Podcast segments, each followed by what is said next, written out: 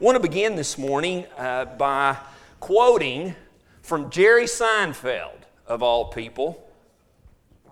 According to most studies, people's number one fear is public speaking. Number two is death. Death is number two. Does that sound right? This means to the average person, if you go to a funeral, you're better off in the casket than doing the eulogy.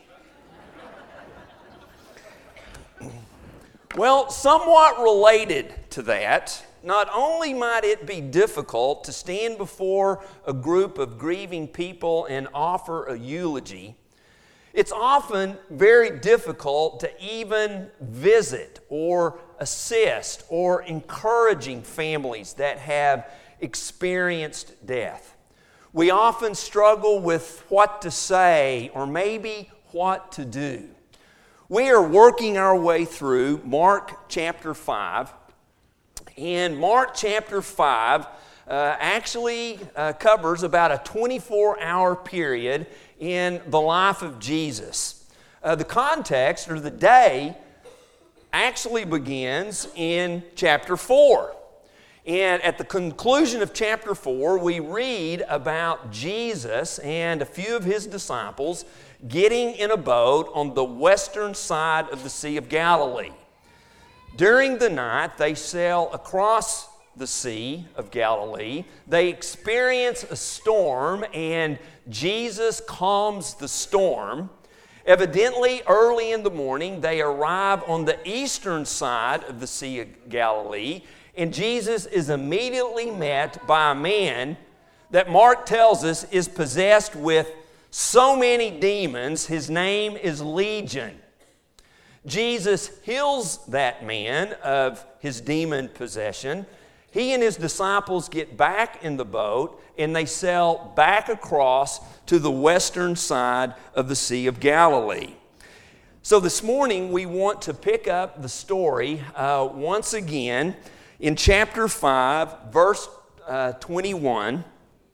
We actually read a portion of this text last week when we discussed uh, the woman with the 12 year chronic disease that he healed, but he actually encounters Jairus before he deals with the woman. So let's begin reading in verse 21 of Mark chapter 5, where Jesus initially encounters this man named Jairus. When Jesus had again crossed over by boat to the other side of the lake, a large crowd gathered around him while he was by the lake. Then one of the synagogue leaders named Jairus came, and when he saw Jesus, he fell at his feet. He pleaded earnestly with him, My little daughter is dying. Please come and put your hands on her so that she will be healed and live. So Jesus went with him. Now, let me pause there for just a moment and uh, just comment on a couple of things. First of all, this man Jairus, as a leader of the synagogue, would have been one of the more prominent men of his community. Now, Mark does not tell us, uh, and, and, neither uh, do Matthew or Luke in their account of this event, tell us exactly where Jairus was one of the synagogue leaders. Uh, it could have been Capernaum, uh, which was on the northwestern shore of the Sea of Galilee. Uh, a community where Jesus seems to kind of make uh, his home base for his Galilean ministry. Regardless, he is a very important man in the community as one of the synagogue leaders. Uh, this would mean he would be responsible for the upkeep of the synagogue. It means he would be uh, financially responsible. He would help to oversee worship in the synagogue. He would be responsible for representing uh, his Jewish community to uh, the Romans uh, in uh, the location where the synagogue uh, was. So, we're talking again about a very important man in his community. Mark tells us that he, he sees Jesus, comes to him, and falls at his feet. And so here we see, much like the woman uh, that Jesus is about to heal that we studied last week, he's kind of at the end of his rope. Right? His daughter, his young daughter, is, is dying. He evidently had heard about uh, Jesus. Uh, if indeed he was from Capernaum, maybe he had actually encountered Jesus previously, maybe had heard Jesus speak, but he knew Jesus could help him. And so he, he somewhat uh, just humbles himself, falls down at the feet of Jesus, and asks Jesus to go with him. And it's kind of interesting that in Mark's account, Jesus makes no response. He just goes. He is just willing to serve. And so the journey continues then uh, with Jesus progressing uh, with Jairus, and again, this great crowd of people uh, following. And it is at this point where the woman comes up and uh, touches him. But I want to pick up the story again in verse 35. While Jesus was still speaking, some people came from the house of Jairus, the synagogue leader. Your daughter is dead, they said. Why bother the teacher anymore? Overhearing what they said, Jesus told him, Don't be afraid, just believe. He did not let anyone follow him except Peter, James, and John, the brother of James. When they came to the home of the synagogue leader, Jesus saw a commotion with people crying and wailing loudly. He went in and said to them, Why all this commotion and wailing? Child is not dead, but asleep. But they laughed at him. So, in this second scene of, of this encounter, Jesus receives word and Jairus receives word that the daughter has actually died. And uh, the NIV reads, Why bother the teacher anymore? And so you see a lack of faith on the part of the messengers who came to give Jairus and Jesus this word the NIV uh, in verse 36 says, overhearing what they said. I really like Cliff's translation a little better. Uh, a better translation is Jesus just kind of ignores that. Right? Uh, he is going to continue. He knows what he is about to do. And so they arrive at uh, the home. He, he sees this. Um, wailing, this crying, this grieving uh, going on. He makes this announcement that the child is not dead but asleep. In verse 40 says, But they laughed at him. Uh, a literal translation would be, They ridiculed him with ridicule. So they're poking fun at Jesus. They're not people of faith. They are not people who are convinced that Jesus has the power or the ability uh, to heal or to raise this young girl. And so then the third and final scene of this encounter continues with verse 41. After he put them all out, he took the child's father and mother and the disciples who were with him and went in where the child was. He took her by the hand and said to her, Talitha cum, which means, little girl, I say to you, get up immediately. We have commented previously about the importance of the word immediately here in Mark's gospel.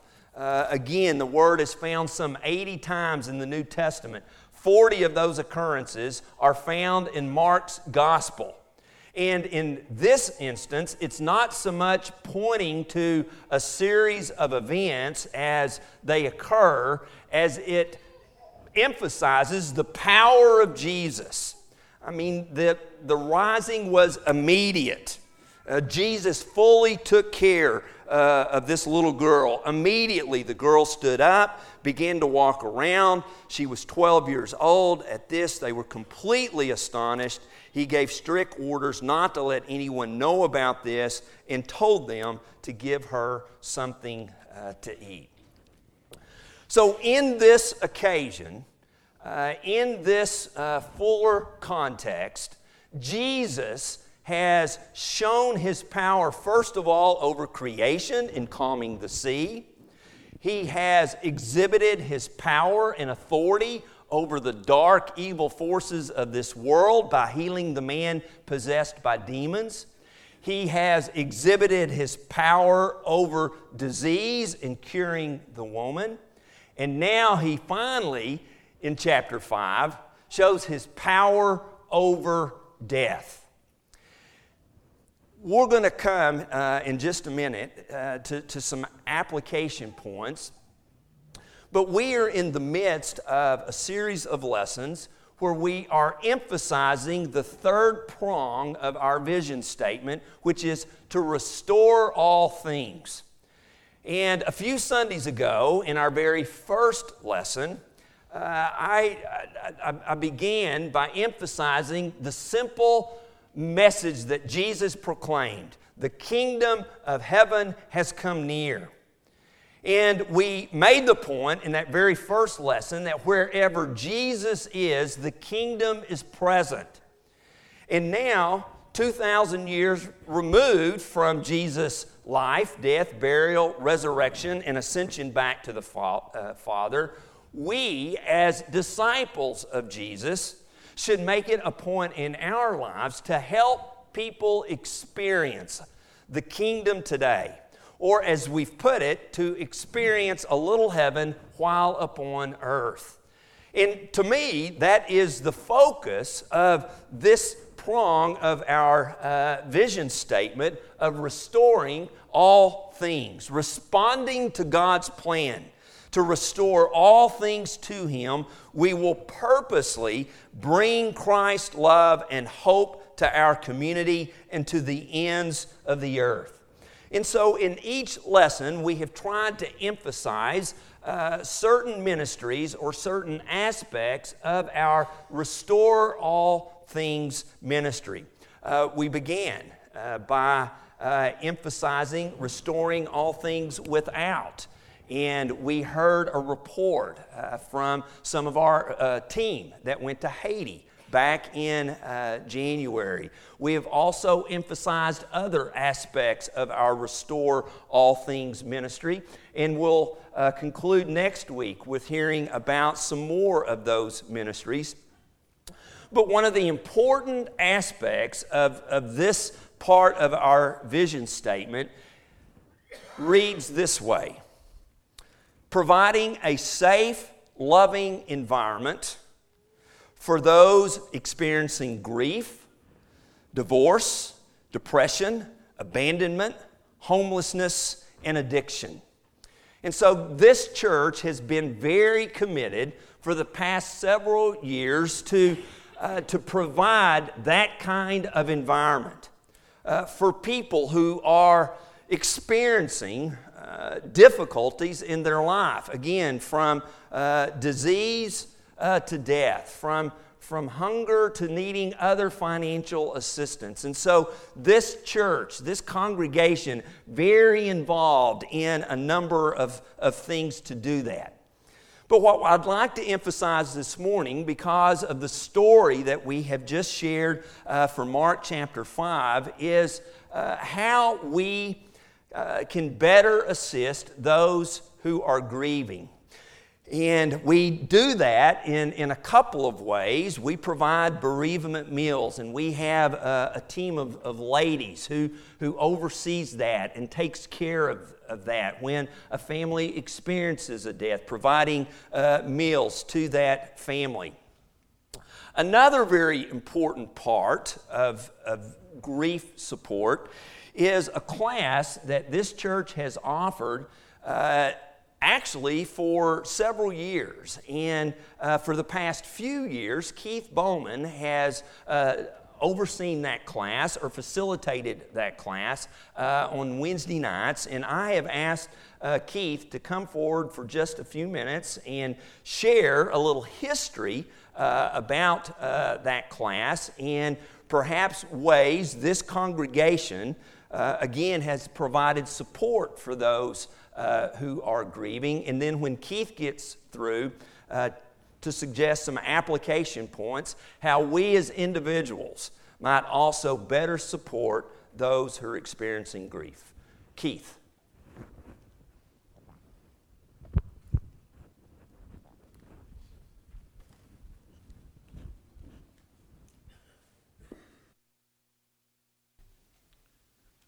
While we check this microphone out, uh, I guess I'll be addressing fear number one and fear number two.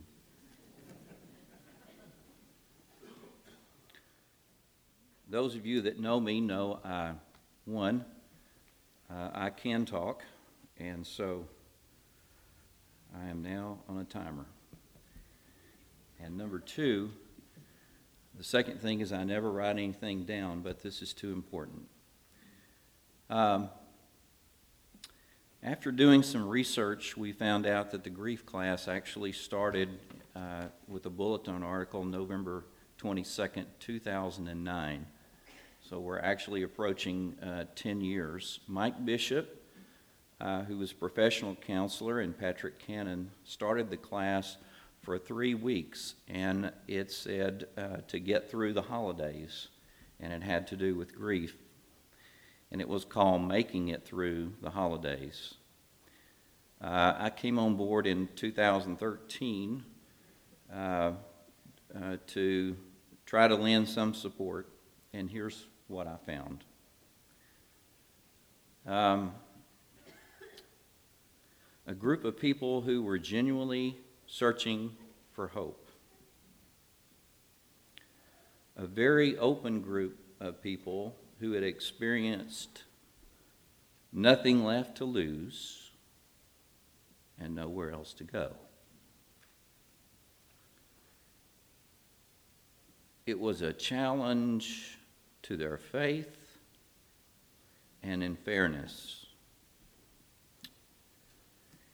It was a loss of a husband, a wife, father, mother, son, a daughter, a grandson, or a granddaughter, either by natural or accidental causes. What I learned from them, we went through the several steps of grief and what we determined is just when we thought we were on step seven of eight, then we were back at number one again, and we might be very angry. Um, what we found is after something happened, we wanted to rewrite the story. If I hadn't done this, this might not have happened. I was upset at the person when the event happened, and now I can never take that back. What I discovered is that holidays were tough, birthdays, anniversaries,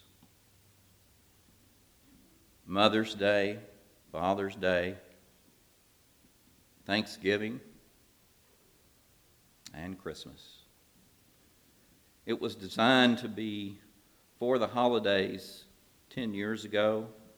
We had many people come. We still average about 14 to 17 people. You may go by the class and we may be laughing, and we call that good grief.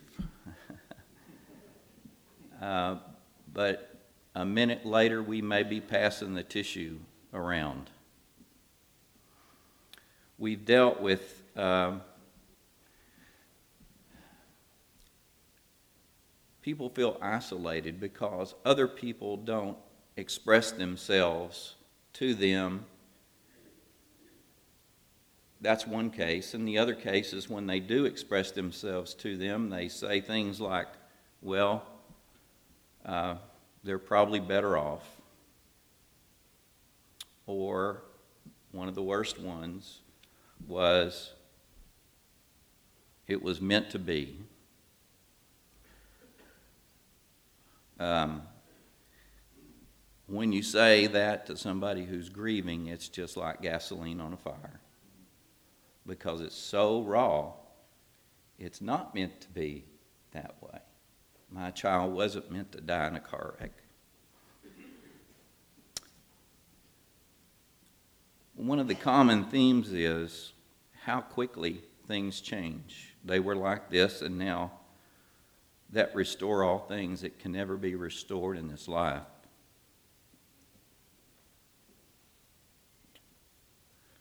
Some of the things that I did learn from this class are to us that are not grieving, please say the name of the person who died. That's my timer. And Elvis is back.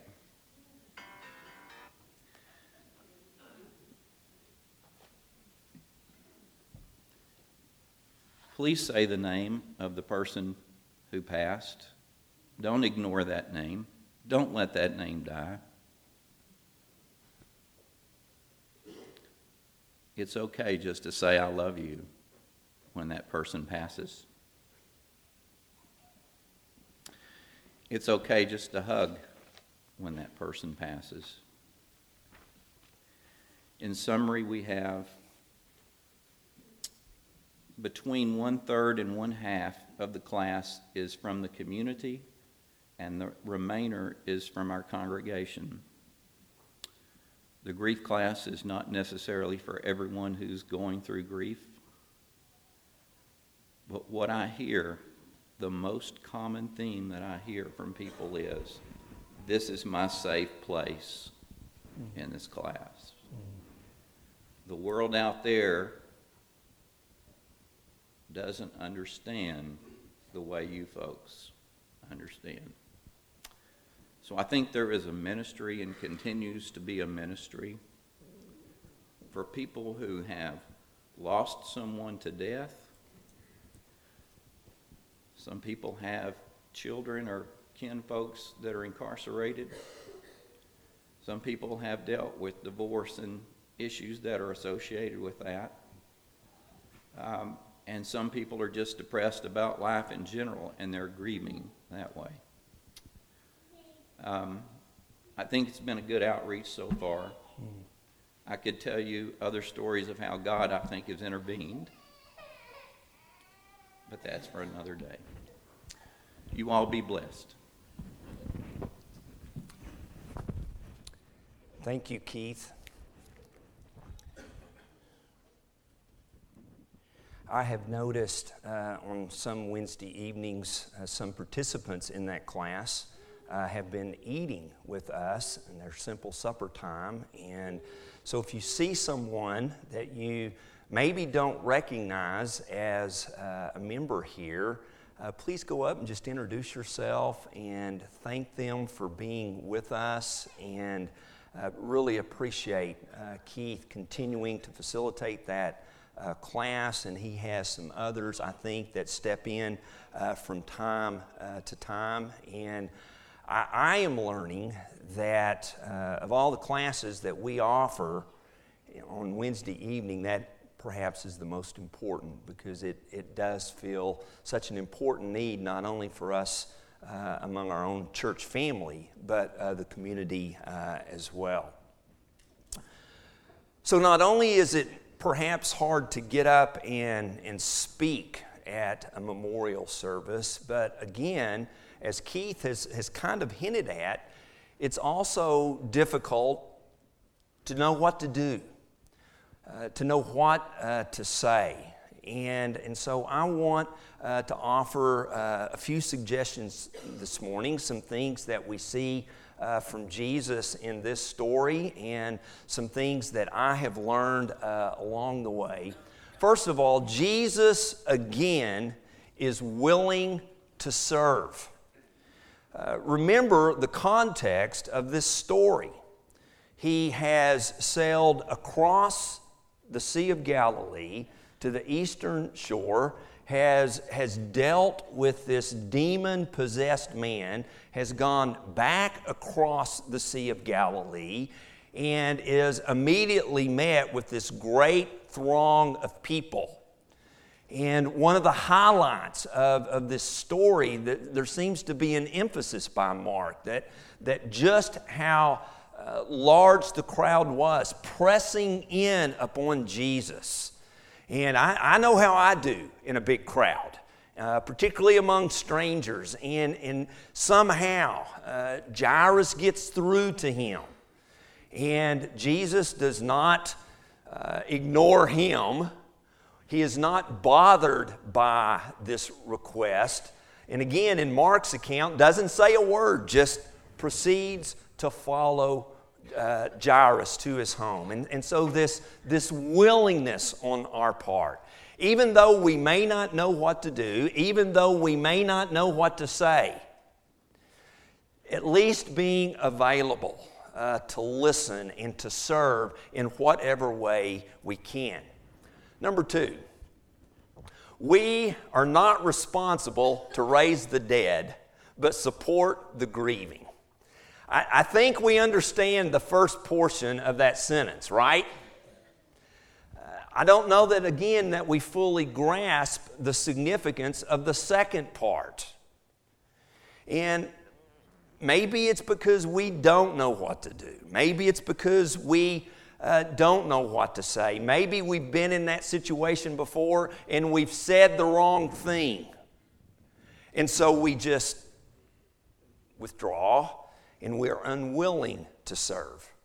So, I want to share uh, two things uh, this morning that, uh, that I have learned in a couple of resources, or at least one resource that, that I have used that have uh, helped me in supporting and encouraging those uh, who are grieving.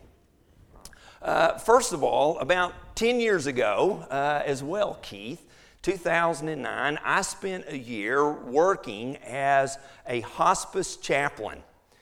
And uh, before beginning that, I went through a series of classes and uh, underwent some training to better equip myself uh, to minister to those people.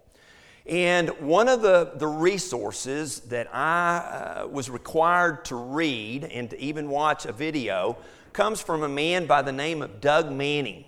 Uh, Doug Manning is a retired minister in Oklahoma City and uh, has developed a very good reputation as a counselor, particularly grief counseling. And you can find a number of his uh, resources on uh, the internet. But in one of his books, and he makes this point in, in several, he offers this advice the three H's hang out, hug, and hush. Or, as I say, show up, shower with blessings, and shut up.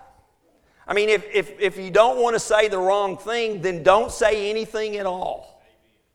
One of the things, one of the things that I learned in that year as a hospice chaplain, just the presence, just being there for a family, was, was really the most important. And, and so I learned to say very little, if, if anything at all. Uh, always offered a prayer. Uh, notice uh, or remember throughout this, this entire 24 hour period, Jesus touches people and he envelops people. And so don't be afraid to touch, don't be afraid to hug. Don't, don't be afraid to express affection because people are probably going to need it. So that's pretty good advice. And I, have shared that on a, on a number of occasions to just hang out, show up, uh, hug, shower with blessings, uh, shower with touch and affection, and then just, just hush, just be there. Just be willing to listen. Be, be willing uh, to pray. Uh, always uh, ended every visit as a chaplain with uh, asking the family, could we pray? And uh, I think maybe one time in a bunch of times, did anyone ever say, no, prayer's really not the thing to do right now. But that was a different family and a different story. Right? So there are things that we can do uh, to help support and encourage uh, the grieving. The second is to read this little book by uh, Kate Bowler. And it's titled Everything Happens for a Reason and Other Lies I've Loved. Now, let me tell you a little bit about Kate. I think it was three summers ago that I went with Lori to Salt Lake City, Utah to attend a writers' uh, conven- convention. She couldn't find anybody else to go with her. All of her girlfriends were busy, so I said, okay, I'll go. So we went to Salt Lake City uh, to this writers' convention, and one evening, uh, the uh, teacher at this workshop invited us over to her home and cooked meal. There were about 50 of us participating in this uh, workshop, and we shared this meal together. Beautiful evening in her uh, backyard with her husband and a couple of big old dogs. And when dessert finally uh, came time to eat, Lori and I found ourselves sitting across from this young lady that we had not met yet. Well, her name was Kate Bowler. And uh, Kate begins to kind of share with us her story. She had just been diagnosed with stage four colon cancer. Uh, her young uh, son at that time was only about five or six years old. And uh, before she finishes telling her story, uh, Lori and I are in tears, and, and Kate is, is crying, and, and we kind of had this, this bond. Kate is a professor of religion at Duke. And really don't know why she was at this workshop because she had already authored a best selling uh, book on the prosperity gospel. And she is kind of the go to person when you want to know about uh, the prosperity gospel that uh, is promoted quite a bit in our country and around uh, the world. And so last year, she released uh, this, this book that kind of tells uh, her uh, story. Uh, she is an exceptional writer and is very engaging. It, it'll make you laugh, it'll make you cry.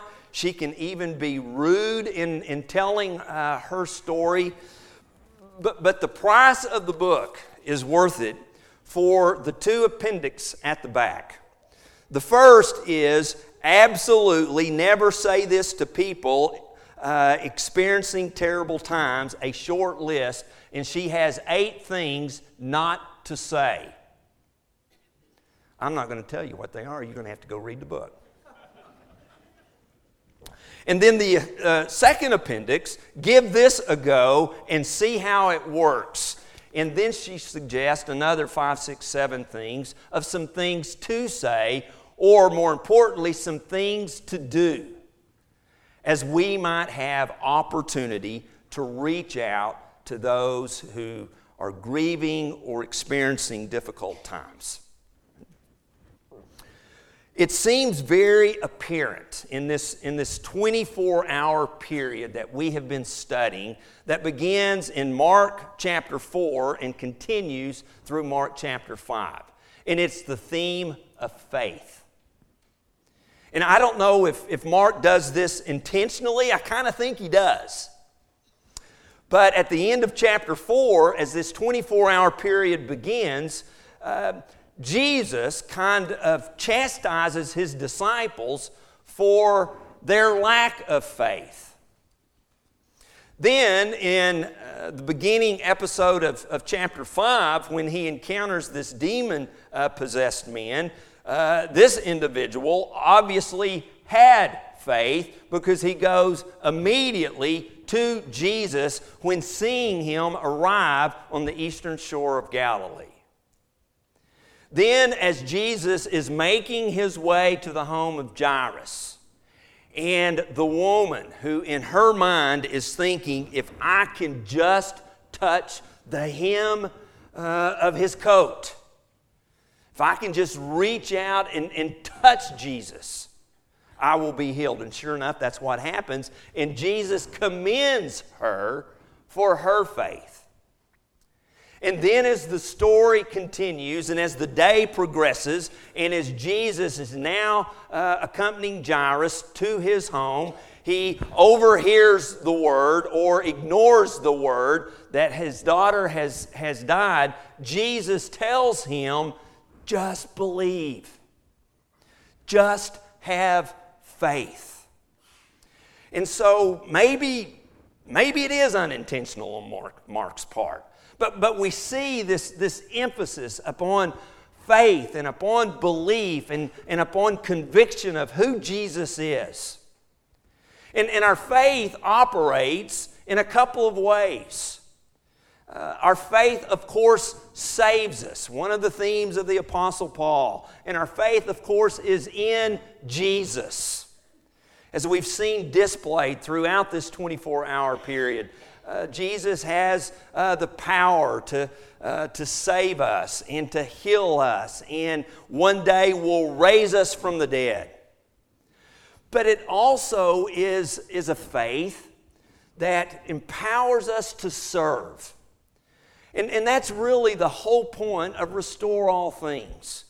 Whether we're officially involved in some ministry uh, as a part of that, or, or just as individuals, being willing to serve those who are hurting, being willing to provide comfort to the bereaving, supporting, encouraging, touching the untouchable, as we've said, and as we've seen exemplified by Jesus. And so this morning, maybe the question really is, you know, how, how's my faith? Am I truly convinced? Am I really trusting? Do I really believe? Our faith has the power to save us because of what Jesus accomplished on the cross. And it also has the power to equip us to be better servants in God's kingdom. We're going to stand and sing one more song. And so this morning, just, just ask yourself where is my faith today? And if you need to respond to the Lord of all Lords, who has the power over nature, the power over demons, the power over disease, and even the power over death. It's in Him that we place our faith. If you need to respond to Him this morning, Please come while we stand and